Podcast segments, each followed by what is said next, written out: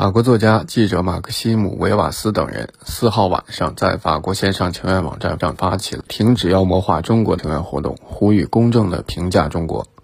这项请愿活动在法国我的观点请愿网站上发起，截至5号上午，已有312名各国人士联名签署，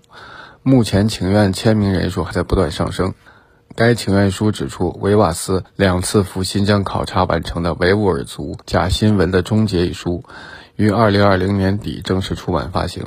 作者以亲历和实证揭穿了西方媒体编制的关于新疆的谎言。此后，他又与法国工会活动家、作家让·皮埃尔·帕奇以及来自世界其他国家的学者共同出版了《开眼看中国》一书。维瓦斯因此受到法国多个媒体和研究机构的诽谤和污蔑。维瓦斯在请愿书中指出，法国媒体之所以不能容忍他，仅仅是因为他发表了非仇华的、非种族主义的观点和真相。该请愿书说，这些媒体的诽谤和攻击是对言论自由的攻击，也损害了记者的形象。请愿书呼吁，请尊重中国，就像中国尊重我们一样。维瓦斯所著的《维吾尔族假新闻的终结》一书，从专业记者角度揭露西方如何编织关于新疆的谎言。《